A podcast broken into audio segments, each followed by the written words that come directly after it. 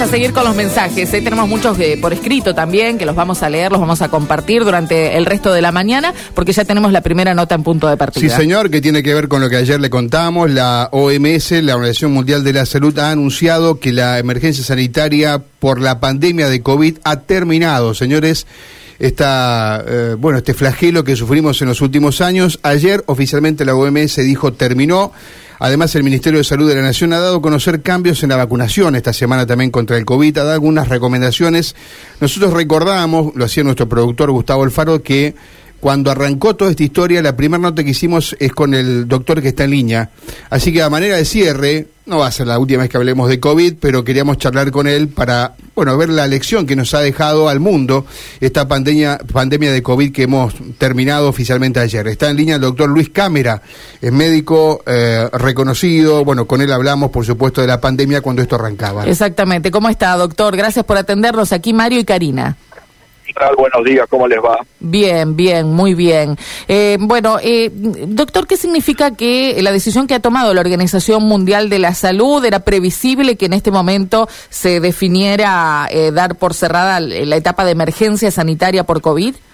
Sí, totalmente lógico, ya se estaba esperando. Yo ya había dicho el año pasado, ya para marzo, que el modo pandemia se había finalizado. El modo pandemia, o, no obviamente el virus, el virus sigue estando, contagia gente, nos está pasando una etapa de recontagio con el virus, por eso hay que estar bien inmunizado, que este es un punto muy importante, pero el modo pandemia terminó hace un año. La Organización Mundial de Salud tardó mucho en tomar la decisión, porque, bueno, había muchos temores, había nuevas variantes, subvariantes, sublinajes del Omicron que eran este, que contagiaban un poquito más, que además te va en las vacunas, por lo tanto hay que tener dosis de refuerzo y eso probablemente le haya hecho retrasar el hecho de dar por finalizada la emergencia. Pero para mí ya de esto terminó hace un año. Eh, doctor Cámara, eh, Mario recién decía que nos ha dejado, que hemos aprendido, cuál es la lección, ¿no? Eh, bueno, seguramente para el ciudadano común será una y para ustedes los especialistas será otra, pero ¿qué, qué cosas en todo caso positivas o aleccionadoras ha dejado el COVID? Lo más importante que dejó el COVID es este, interesarse por la salud que tiene que estar en la primera fila de los programas políticos de todos los estados. Eso me parece la cosa más importante de todo y que la población tiene que darse cuenta que la salud es muy importante y que la tiene que saber cuidar. Y eh, además de saber cuidar, esto implica mayor gasto de dinero. Porque esto es una, es una redistribución económica dentro de los presupuestos nacionales de todos los países. Esto es muy importante. Y segundo, lo que más importante que dejó son nuevas tecnologías para hacer vacunas que con muy poco tiempo se pudo solucionar a un año, por así decirlo, para redondear, tener una, vaquín, una vacuna frente a este flagelo que si no hubiésemos seguido con un 3% de mortalidad de los contagiados. Así que imagínate lo que hubiese sido. Sí, claro. En otros aspectos te digo que aprendimos muy poco, muy poco, te digo que retrocedimos, te diría en otros aspectos. Eh, sí, uno tiene la sensación de que cuando bajan los contagios y se empiezan a habilitar, eh, bueno, las, distintas actividades y demás, eh, ya perdimos la cuenta de cuánto hace de eso. Es como que uno se olvida, ¿no? Y, en poco tiempo se olvida de cuáles eran las medidas eh, para, para cuidarnos un poco más entre todos. Y no, no cabe duda, bueno, pero está el uso del barbijo, está el uso del barbijo para todas las enfermedades del invierno, es importante para la gente mayor que ya tiene enfermedades, que tiene que aprender a usar el barbijo, tal cual los orientales lo vienen usando hace décadas, hace décadas. Pero por otro lado, en el mundo occidental te diría que no dejó tanto aprendizaje porque hay mucha resistencia a la población, hoy estamos llenos de objetores de conciencia que están criticando lo que se hizo, mientras tenían miedo se habían callado la boca, ahora que ya no tienen miedo están con el dedo acusador. Y si tuviésemos otra pandemia cometeríamos, te diría, más errores. O sea, yo creo que poblacionalmente Occidente no aprendió mucho, sino que te digo que retrocedió, diferencia de todo Oriente, que pasó la pandemia con restricciones muy severas, muy duras, muy complicadas, pero con una tasa de mortalidad francamente menos que Occidente. Y Occidente, en función de su manera de ser, del concepto de libertad y varias cosas, peleó mucho y generó muchas diferencias en casi todos los países y eso se, se pagó con pérdidas de vidas, se pagó mucho con pérdidas de vida. Además del daño económico, que inexorablemente venía con la postura 1 o la postura 2, cosa que tampoco la gente supo interpretar, ¿no? Eh, doctor Cámara, eh, eh, en básicamente dos o tres cosas por el por la cual el gobierno fue muy criticado, el cierre de las escuelas, la extensión de los cierres también. ¿Qué haría distinto usted? Si puede mencionar dos o tres cosas en las que no estuvo de acuerdo. Obviamente que conoceda, digamos, conocemos esto después de que pasó todo y observamos la historia reciente y decimos, bueno, esto tal vez habría que hacerlo distinto mejor la, había que haber flexibilizado algunos cierres un poquito más, pero cierre había que mantenerlo hasta que la población esté bien vacunada. O sea, el cierre tenía un efecto que era tratar de contener el virus en todo el año 20, básicamente 2020, ¿no? Y parte del 2021 para tratar de que muera la menor cantidad de gente posible hasta que nos vacunemos. Ese era el plan. Es lo que está pasando en el mundo oriental. En el mundo oriental 2021 no tuvieron ningún problema. En el 2022 levantaron el pie se infectaron mucho con Omicron, pero ya estaba la población masivamente vacunada. Con el cual se contagiaron con el Omicron, que es un virus, por otro lado, mucho más benigno que el primitivo de Wuhan, lo primero que nosotros tuvimos, pero ya con la población vacunada, con lo cual la mortalidad es francamente inferior. Mm. Y yo creo que ahí cometimos errores, yo creo que el gobierno hizo bien las cosas oportunamente, pero hubo mucha interpretación económica equivocada, boicoteando el fenómeno de las restricciones y de repente algunas restricciones no estaban bien hechas, por ejemplo, habían restricciones en determinadas situaciones del comercio y se permitían grandes manifestaciones en la calle, por ejemplo, que eso era un ir y venir de virus del conurbano a, Buenos, a la capital, capital conurbano, conurbano capital. Eso a lo mejor políticamente, pero esos fueron problemas políticos que no se pudieron controlar porque la población estaba sumamente molesta. Correcto. Y esa pelea política, lo no puedes tener un ejército donde un general diga una cosa, el otro diga otra. No sé si me entiendes. Sí, sí, claro.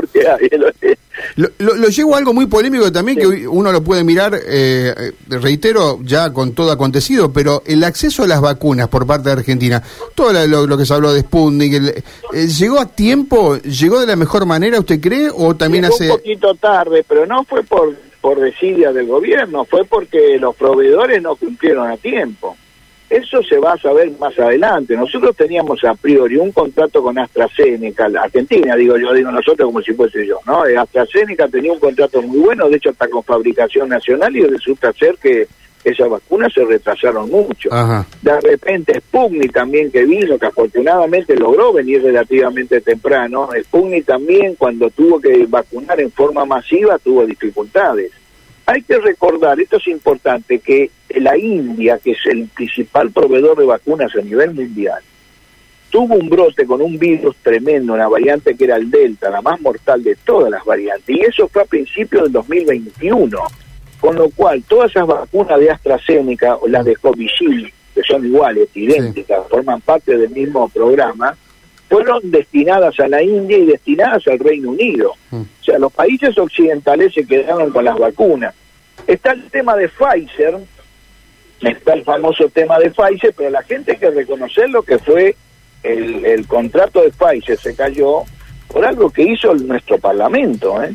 No fue el Poder Ejecutivo. Claro. Sí. claro? Sí, porque había una palabra allí que estaba en el contrato, que no... Sí. Una palabra, bueno, no entender lo que es la dinámica internacional, oportunamente no se entendió lo que es esto. Frente a esta crisis, por ejemplo, hubo mucha gente, médicos amigos míos, médicos brillantes, pero se ponían que, bueno, no están todas las condiciones, el método científico todavía le falta un poco de desarrollo, pero no podíamos esto, el virus mm. te mataba gente todos los días. Claro.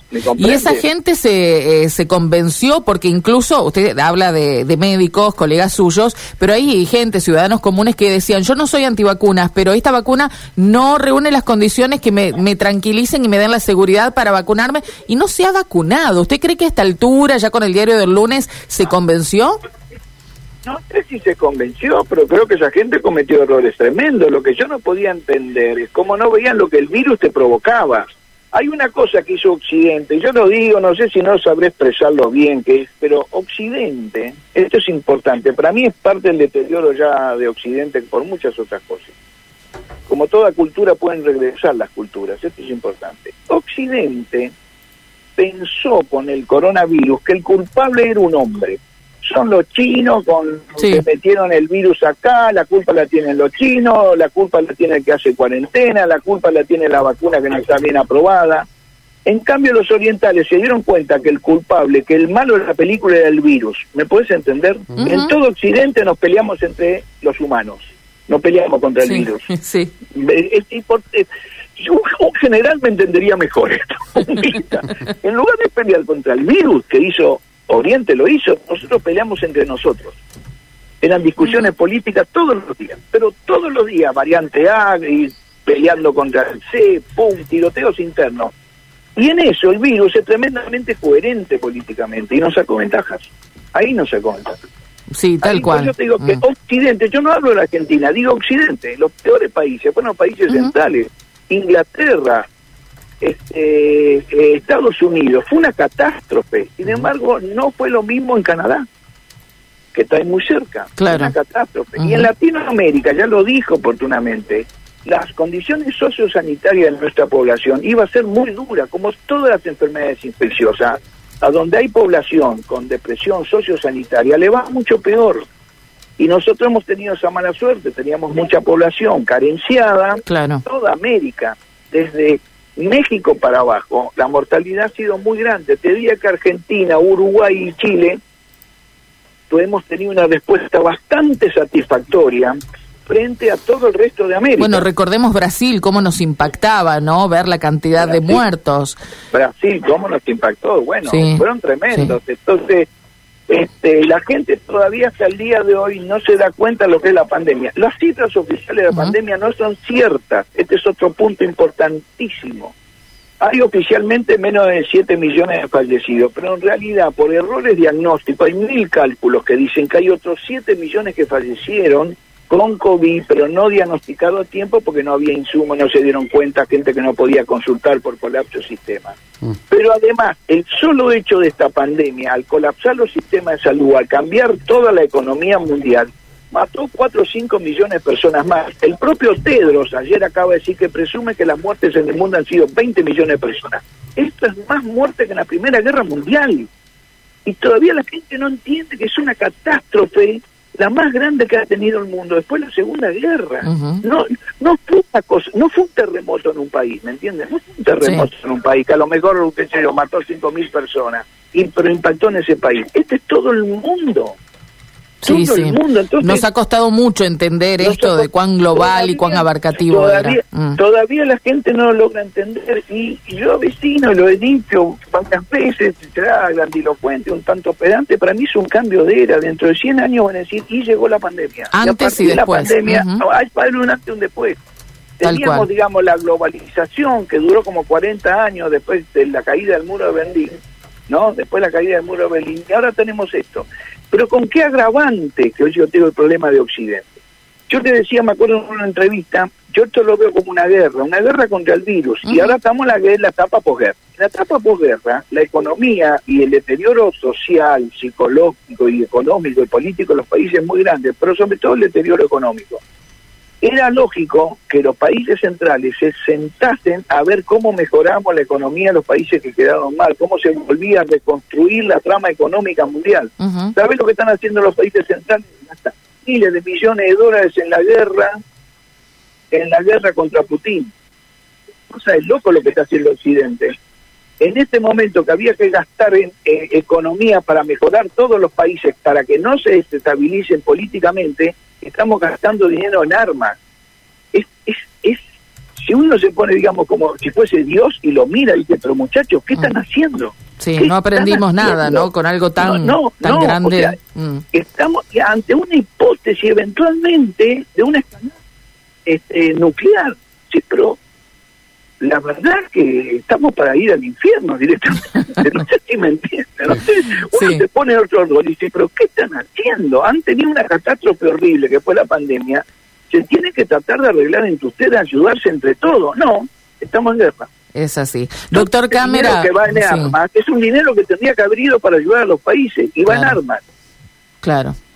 Queremos agradecerle mucho, no solamente por esta entrevista, sino por las veces que nos ha atendido en los peores momentos, en momentos en que era muy requerido y donde, eh, bueno, por un lado asesoraba al gobierno nacional, por otro lado se dedicaba a hacer eh, docencia y explicar un poco a través de los medios a la gente que nos ve y que nos escucha. Muchas gracias, ¿eh? Bueno, gracias a ustedes por llamar y a vuestra disposición. Muy buen día, gracias, gracias. El doctor Luis Cámara, médico que, eh, bueno, fue asesor del Gobierno Nacional, como decíamos, estuvo siempre, eh, bueno, eh, justamente tratando de brindarnos información, asesorarnos con otro grupo de infectólogos y de especialistas muy predispuestos